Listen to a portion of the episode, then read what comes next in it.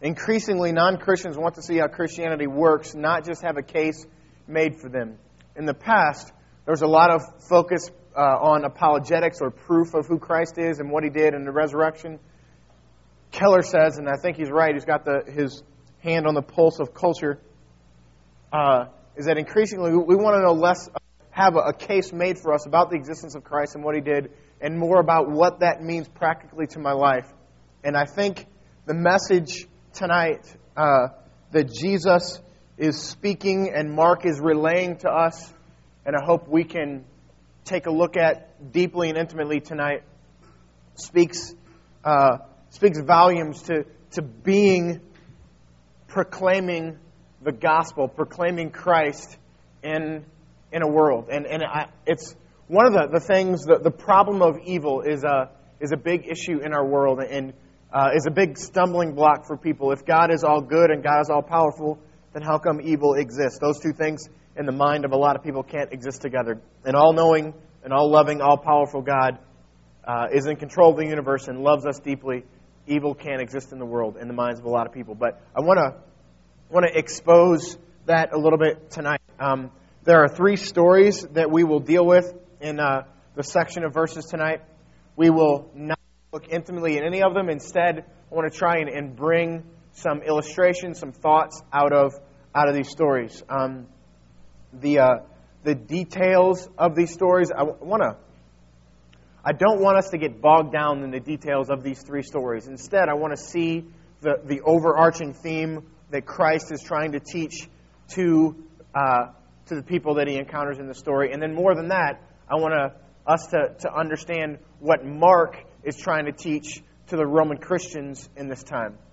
Remember, uh, if you've been part of the series, you know that Mark is writing to the Roman Christians where Nero is persecuting Christians by, by death, by impaling them on sticks and then setting them on fire.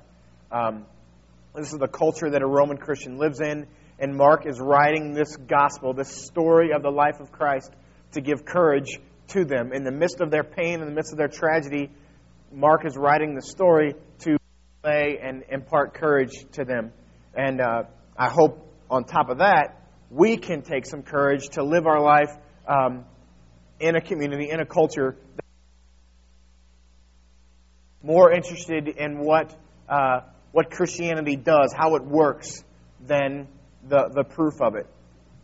So, uh, again, don't get lost in the details of these stories. Um, you can lose sight of, of the point of them if you get lost in the details of them. Three stories that are here. First, um, there's a woman with a possessed, a demon possessed daughter. Second, there's a man with a deaf man with a with also a speech impediment, and then finally feeding of the four thousand. If you remember, a few weeks ago we, we looked a few chapters ago.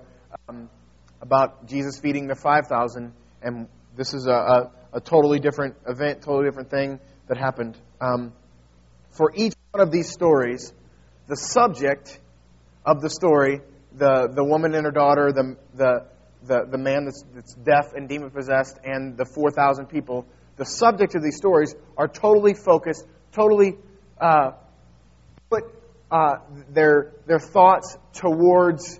Uh, themselves, to their physical needs, to something that's happening to them.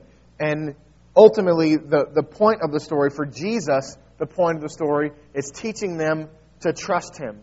And I think we, uh, we'll, we'll land on, on this, this thought. I'll say this several times tonight. We have to use pain as a tool. We have to understand that pain and need and problems in our life are, is a tool that Jesus uses to allow us to trust Him more. So many times we're so focused on who we are and, and what is happening to us and the pain and the tragedy and the need that we have in our lives, and we wind up focusing on that, focusing on the thing that we lack. Finances, a better job, a better spouse, um, uh, a better family, a better church. We're so focused on what we don't have. But Christ brings, and, and in these three stories, it's illustrated, the metaphor that's being taught is that we are so focused on the physical when Christ is using pain and all these things uh, as a tool to, to teach us to trust Him. Um, the, the thought comes into my mind uh, if Mia falls down and hurts herself, her immediate reaction is to want relationship, to want to be held by me or Jen. Instantly. Cooper, if he falls, pretty instantly, he's going to fall and want me or Jen to be by him and hold him. Hannah Grace, less so. Brianna, if she falls on a basketball court, the last thing she wants is me or Jen to run out there and, and help her. And I think that that illustrates the, the, the point exactly as so much of our lives are about going from Mia to Brianna. And we think that's called maturity. And I don't mean to say that Brianna's immature and Mia is mature, but in the spiritual world, it, we think that, that growing up, being self sufficient, self sustaining, unneeding, we think that that is gaining maturity. But ultimately, what Christ is teaching, circumstances in our lives, things that happen to us, are there to, to, as a tool to teach us to trust Him more. Let's get to these stories and uh, we'll illustrate a little bit about, about what I'm talking about. First, in Mark chapter 7, starting in verse 24. And from there he arose and went to the region of Tyre and Sidon. I don't want to. In the past, when we stopped on, on these in this in this series on on a city, I try to point your, your attention to geographically where these things are. I'm not going to do that tonight because I don't want us to get bogged down in the details of the story. Instead, I want us to, to rise above the story and see the overarching theme that Christ is, is talking about. So Jesus went away to this region and he entered a house and did not want anyone to know, yet it could not be hidden. But immediately a woman whose little daughter had an unclean spirit heard of him and came and fell down at his feet. Now the woman was a Gentile, a Syrophoenician by birth, and she begged him to cast the demon out of her daughter. And he said to her, Let the little children be fed first, for it is not right to take the children's bread and throw it to the dogs.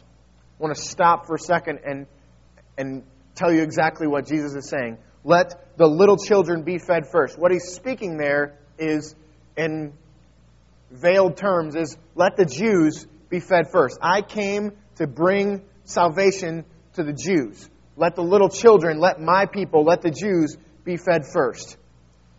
For it is not right to take the children's bread. The children's bread is Jesus himself, the Word of God in the flesh. It's not right to feed people other than my kids myself and throw it to the dogs. And the dogs are everybody that's not Jew, that's not Jewish. So we might be thinking here quickly that this is racist of Christ, or this is at the very worst favoritism from Jesus. And, and maybe it is favoritism. I, I, I'm not going to say it is or say it isn't. Ultimately, what's happening here is Jesus says, My coming to this earth immediately, right now, is for the Jews and not for you.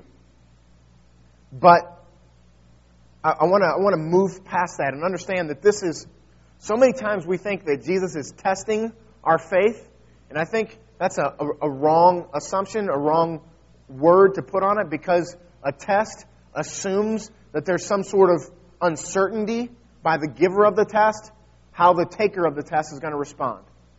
Does that make sense? A test, if, if a math teacher gives a test, the math teacher is trying to determine how well these people get the material, and the, the math teacher is uncertain how they're going to respond and how well the, the students, the pupils are going to do on the test. So this is not a test of any kind. Christ knows exactly how lady is going to respond. And what he puts in front of her is, You're not a Jew. I can't give this to you yet. Um, just a parenthetic note here. In Philippians 3 2, Paul writes to the church in Philippi, uh, he says, uh, Beware of the dogs, of evildoers. And that word dog in the Greek is a man of an impure mind. This word dog here is not an insult in that regard. Paul intentionally was insulting the people in Philippi. Beware of these evildoers. Beware of these impure, ugly men. Christ is not using that word. He's using a different word that means actually a dog. Holly is my dog.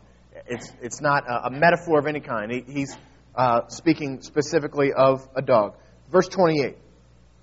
She answered him, Yes, Lord, Even the dogs under the table eat the children's crumbs. In other words, she understands. I know you've come here to give, to come to the Jews, to come to, to God's chosen people, but please, I am a dog under the table. I submit to, to what you just said to me. I'm a dog under the table, and even dogs get scraps of, of what, what is there. Her response it, to Jesus pressing her faith is to fight through the circumstances and get to Jesus and get to what Jesus offers. See that. See that this, this understanding that, that it's not a test, but if, if Jesus wanted to, Jesus knew from the moment this woman spoke the first word that he was going to give this lady what she wanted. But instead of just giving it to her, he makes her walk through this pressing of her faith. So that on the end of this issue, when she goes home and her child is healed, she knows that pressing through, pressing forth through circumstances brings faith, teaches her to trust in Jesus. Just like every time Mia falls and hurts herself, I'm going to be there to pick her up and hold her and nurse her and, and, and put a band aid on her scraped knee and, and to hold her and love her and keep her from crying. I'm trying to get her to trust me continually, continually. And just, it's the same situation here. If Jesus wanted to, with the first word he spoke, he could have healed this woman's daughter. But instead of, of, of healing this woman's daughter immediately, he's, the point is not the woman's daughter. The point is teaching her to trust him in every bit of life, every circumstance in our life, from good to bad to indifferent, is about Jesus trying to teach us to trust Him. And I hope you see that coming through here. Verse 29. And he said to her, For this statement you may go your way. The demon has left her daughter. Jesus rewards her faith. Jesus here was not talked into anything. It's not like Jesus said, You know what? That's a really good point. You said that thing about the dogs and, and under the table and getting a crumb. That's a really good point. I'm going to reward you. No, the, Jesus wants her to press through her faith. Verse 30, and she went and found the child lying in bed and the demon gone. Basically, what's happening here, God uses circumstances to stoke our faith. Jesus is the Savior. In this story, it's not anything other than Christ as the Savior. And, and see that. We can read these scriptures and connect with the story and understand that Jesus is teaching this woman faith and, and all this, but at the point, at the end of the day, at the end of the story, Jesus is the Savior. And He's using circumstances in our lives, in your life. He's using circumstances to teach you to trust Him that He is the Savior. Jesus doesn't need to test us. Instead, he needs to teach us reliance upon him. Next, the, the speech impeded and deaf man. Uh, verse 31 of Mark chapter 8.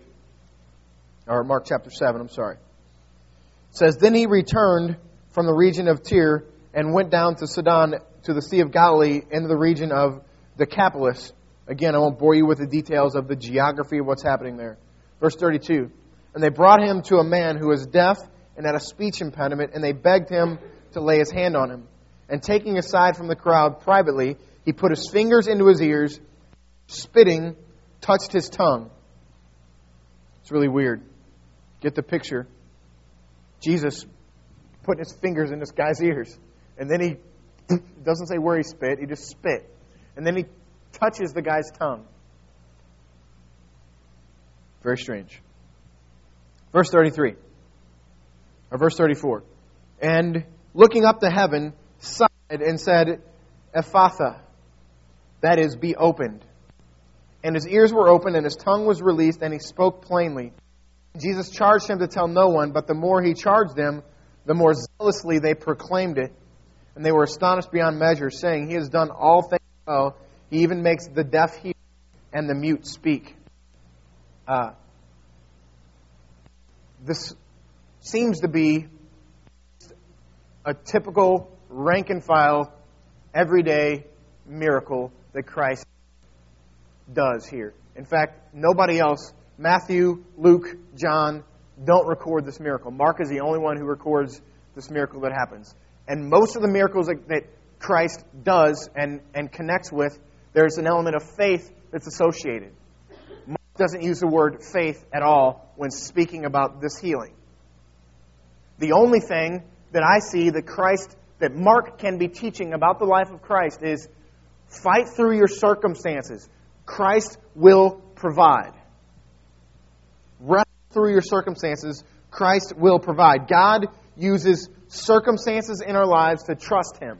Jesus is the Savior. I want to illustrate what Jesus is doing, trying to put this man in, what Mark is trying to, to connect with these people. Reading this, the Romans persecuted Christians. Um, I, I, I pray that what Mark is trying to impute into them will be imputed into us. I'll go back and say that again. Mark, again, is writing to Roman Christians who have difficulties in their life, and he's begging them to understand, not to teach them about faith, not to teach them about anything other than Jesus is in control. And again, this is the book of Mark sets up like uh, like a museum, walking through the life of Christ. These aren't chronological events. These aren't things that happen one after the other. Instead, they're wings of a museum. And in this point of, of the museum, Mark is showing here. I'm going to tell you three stories, three images of the Jesus Christ that we celebrate and that we follow and that we are disciples of. Or should people and change lives and change hearts and improved their lives as they learned to trust Him. So that's what Mark is trying to communicate to these Roman Christians, and what I'm trying to communicate to us as we get so infatuated with ourselves and our problems and our issues that we miss the life really is a metaphor to teach us to trust Jesus. Everything that happens in your life. I want to direct your attention to Isaiah 35. If you want to turn there, that's cool. If not, I'm going to read uh, a few verses to you. Scripture talks about um, the power of the Word of God in a, a washing sense. And uh, I, I, want you to connect with, with that metaphor of you're dirty, it's been a hard day, you've worked in the yard, you've, you've been playing a sport, and you're just sweaty and nasty and dirty, and you get under the shower and you allow that to, to wash over you, and you feel refreshed, you feel you charge and, and, and, and do something and, and just be strong. Imagine that feeling of, of a shower washing you and cleansing you and changing you. And then take that notion to, to what I've been saying about teaching ourselves, Christ teaching us to trust in Him uh, from Isaiah 35, starting in verse 3. And listen to the poetry and the power of these words. Let them bring courage and strength to you. Verse 3 Strengthen the weak hands and make firm the feeble knees. Say to those who have an anxious heart, Be strong, fear not. Behold, your God will come with vengeance and the recompense of God. He will come and save you. See the intense poetry in these words. This is your God. When life crushes down upon you, when the tool of pain in the hand of God crushes down upon you, hear these words Be strong, fear not. Your God will come with vengeance. Then the eyes of the blind shall be opened, and the ears of the deaf unstopped. Then shall the lame man leap like a deer. See the poetry, the beauty of that. Then shall the lame man leap like a deer. When God is using the tool of pain in your life, see Isaiah 35 6. Then the lame man shall leap like a deer. The day will come. And the tongue of the mute will sing for joy.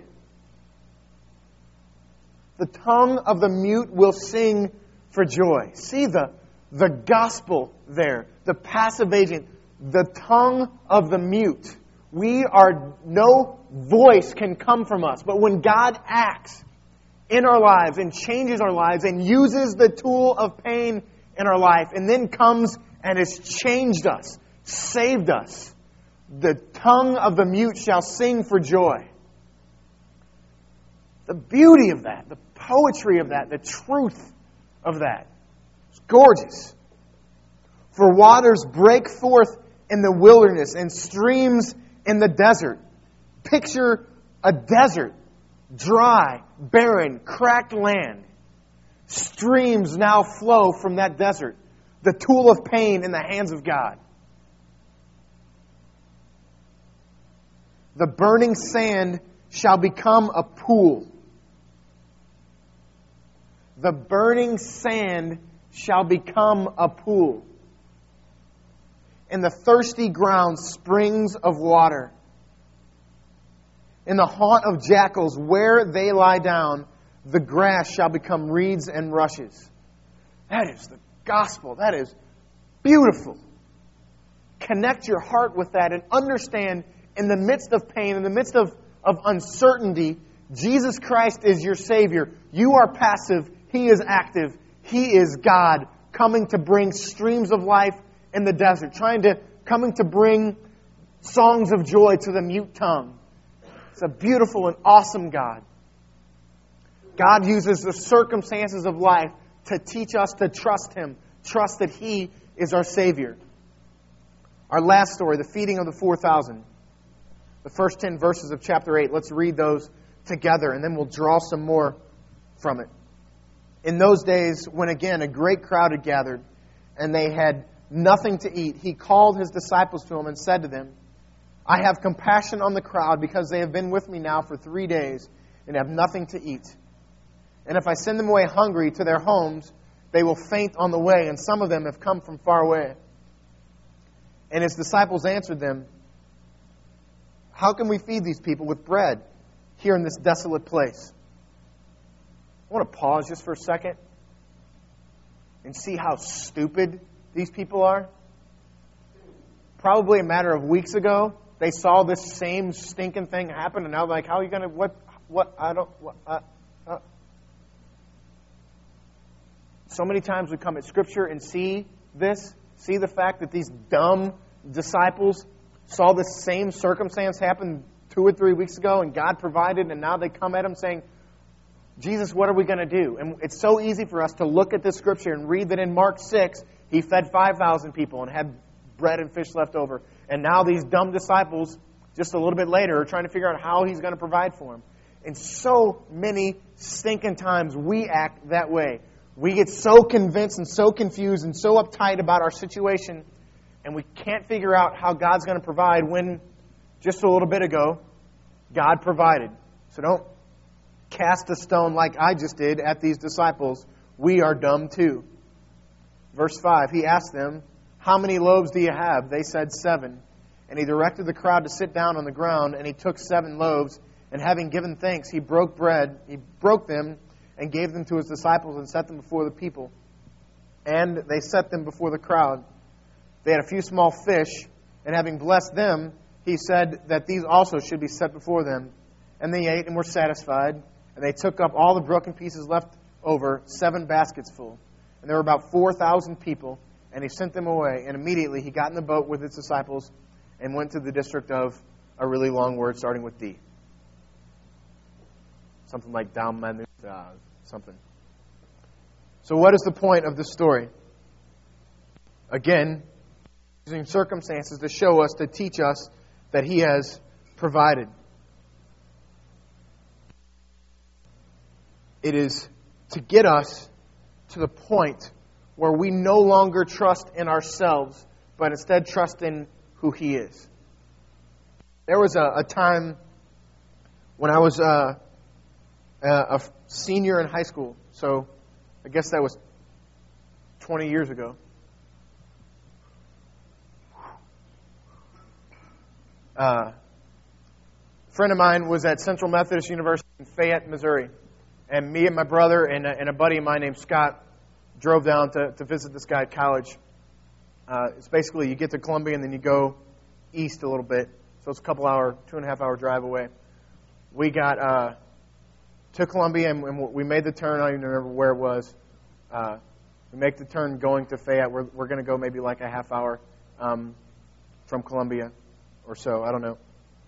The, but the point is, we something big slam pow happened inside the, the engine, freaked us all out. You know, no none of the three of us have any clue. I mean, we can pump gas and that's about it. Uh, but something bad has just happened under the hood, and there's this big there's a bunch of steam coming out. So we're we don't know what to do. So the first instinct for us was, man, this really sucks. We're really excited to go and, and hang out in a, in a, on a college campus. It's going to be really cool, very exciting. And so we sit on the side of the road and, and we get a, a tow truck to come and he tows us to this little gas station on the road. And uh, I don't know, we did something to to something, uh, the distributor manifold or something. Uh, had a rod slip. I don't know. Uh, anyway, it was really bad, and the car was uh, undrivable. So I hope your distributor valve never has a rod slip. I promised that I wouldn't try to be funny anymore. Uh, so the point of the story is this: we are stuck in this roadside town that has a little like greasy spoon diner and a fireworks stand and and a gas station, uh, like a a auto repair shop. The guy in the auto repair shop says, Your car's not getting fixed. You need to call somebody to come get you. So now we've got like two and a half hours to spend in this, this town. I'm thinking, man, this is miserable. This sucks. We're not going to get to go see our friend.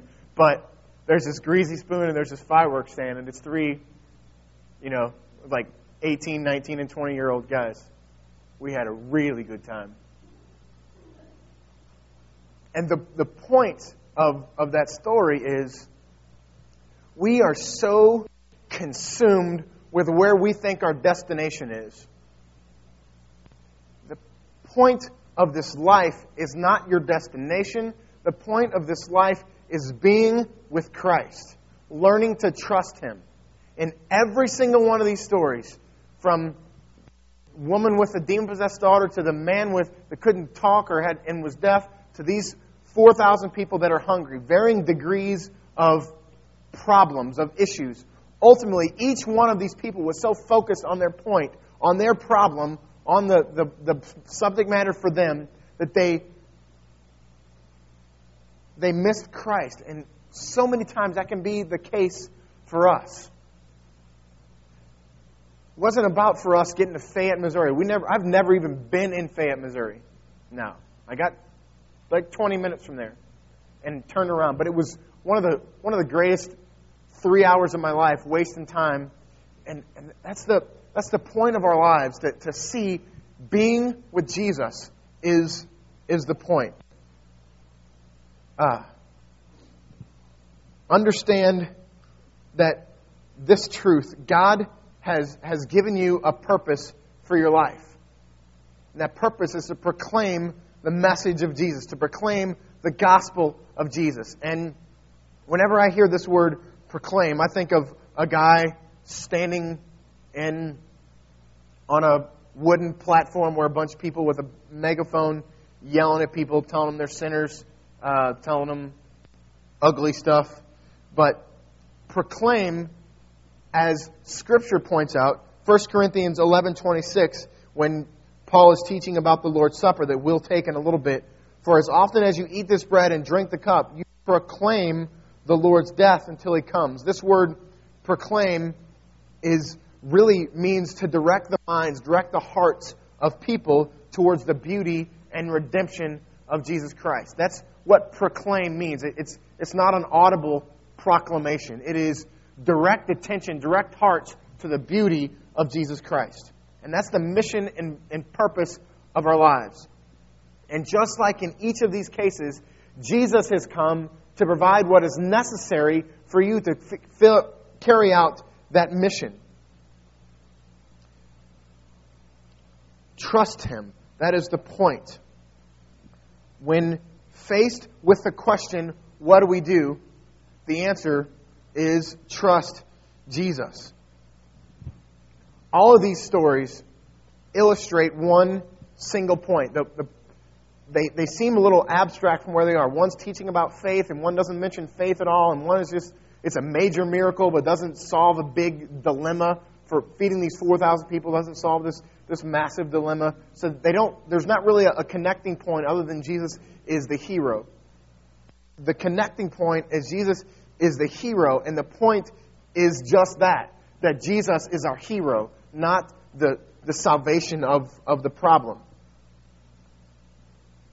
Quit trying to provide. Stop worrying. Nothing can separate you from the love of Christ. I want to close with Romans chapter 8. Again, allow this just to, to wash over you. With this understanding that Jesus is trying to get us to quit providing for ourselves and instead look to Him as a provider for our lives. If you, this is going to be familiar passage to you, remove yourself from the familiarity with it and connect with the story that Christ is trying to, to speak to you in your heart in this moment. Romans 8:31. What then shall we say to these things? If God is for us, who can be against us? In this case, so many times when we encounter pain, when we encounter tragedy, when we encounter just normal everyday hardship, we think that that pain, that tragedy, that turmoil, that everyday hardship is what is against us. If God is for us, who can be against us? He who did not spare his own son, but gave him up for us all, how will he not also with him graciously give us all things? Who shall bring any charge against God's elect? It is God who justifies. Who is to condemn? Christ Jesus is the one. More than that, who was raised, who at the right hand of God, who indeed is interceding for us. Who shall separate us from the love of Christ? Shall tribulation, or distress, or persecution, or famine, or nakedness, or danger, or sword? All these different thoughts of pain, all these different thoughts of, of trials, none of these things has the ability to separate you from the love of Christ. And in fact, each one of them is a tool in the hand of God to get you to trust Him. Verse 36 As it is written, For your sake we are being killed all the day long. We are regarded as sheep to be slaughtered. No, in all things we are more than conquerors through him who loved us. For I am sure that neither life, nor death, nor angels, nor rulers, nor things present, nor things to come, nor powers, nor height, nor depth, nor anything else in all creation will be able to separate us from the love of God in Christ Jesus our Lord. I know of specific things that are happening in lives of the people that are in this room and people that call North Church their home. Very harsh, very difficult things. Neither death nor life, nor angels nor rulers, nor present nor things to come, nor powers, nor height or depth, nor anything else in all creation will be able to separate you from the love of Christ. There is nothing in this planet that can keep you from Christ. And the stuff that's happening to you, this very temporary, this very earthly stuff that happens in your life, is only a tool in the hand of God to teach you to trust Him. In the gospel, you are passive. You have nothing to do with your redemption. In mission, you are passive. You have nothing to do with provision. God has, has laid out a very specific, very purposeful task for the next 50 years of your life. You have nothing to do with the provision of the accomplishment of that task. That is gospel speaking to your heart. That is Christ speaking to your heart. Worry not. Fret not about how you're going to get to where God has called you to go and enjoy Him. Worry not that I never made my way to Fayette, Missouri, but instead I got to hang out with my boys and have a great time. Worry not about what you think you're supposed to do. Instead, hang Jesus. Be with Him. He has provided everything necessary for your mission. That is gospel centered life. Pain. The gospel addressed to pain. You have nothing to do with your pain. It's a tool in the hands of God. When a loved one dies, Jesus is your Savior. The loved one is not. When a spouse fails you, Jesus is your Savior. The spouse is not. When a friend bails, Jesus is your Savior. The friend is not when you lose your job or don't get a job, Jesus is your Savior. The job is not. When you're uncertain about your future, Jesus is your Savior. Security is not. Trust Jesus and proclaim the gospel. Trust Jesus and in so doing, claim the gospel. Let's pray.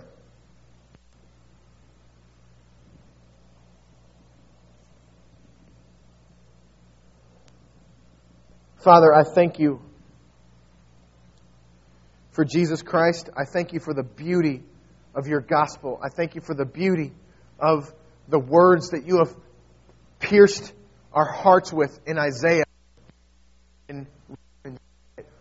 You have provided all that is necessary.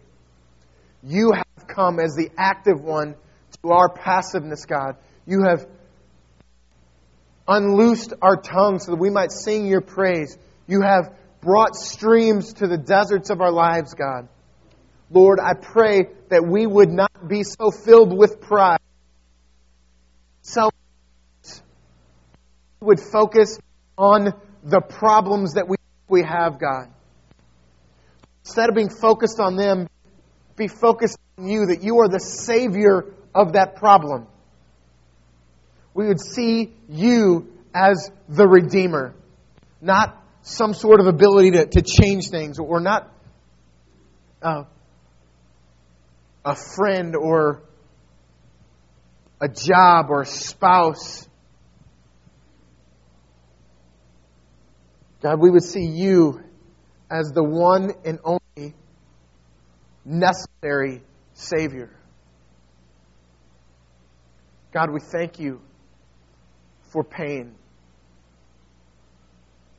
God, I thank you for pain. Let the bones that you have broken rejoice, God. Lord, I, I beg of you now to descend upon us and allow us to, to interact with you, Father.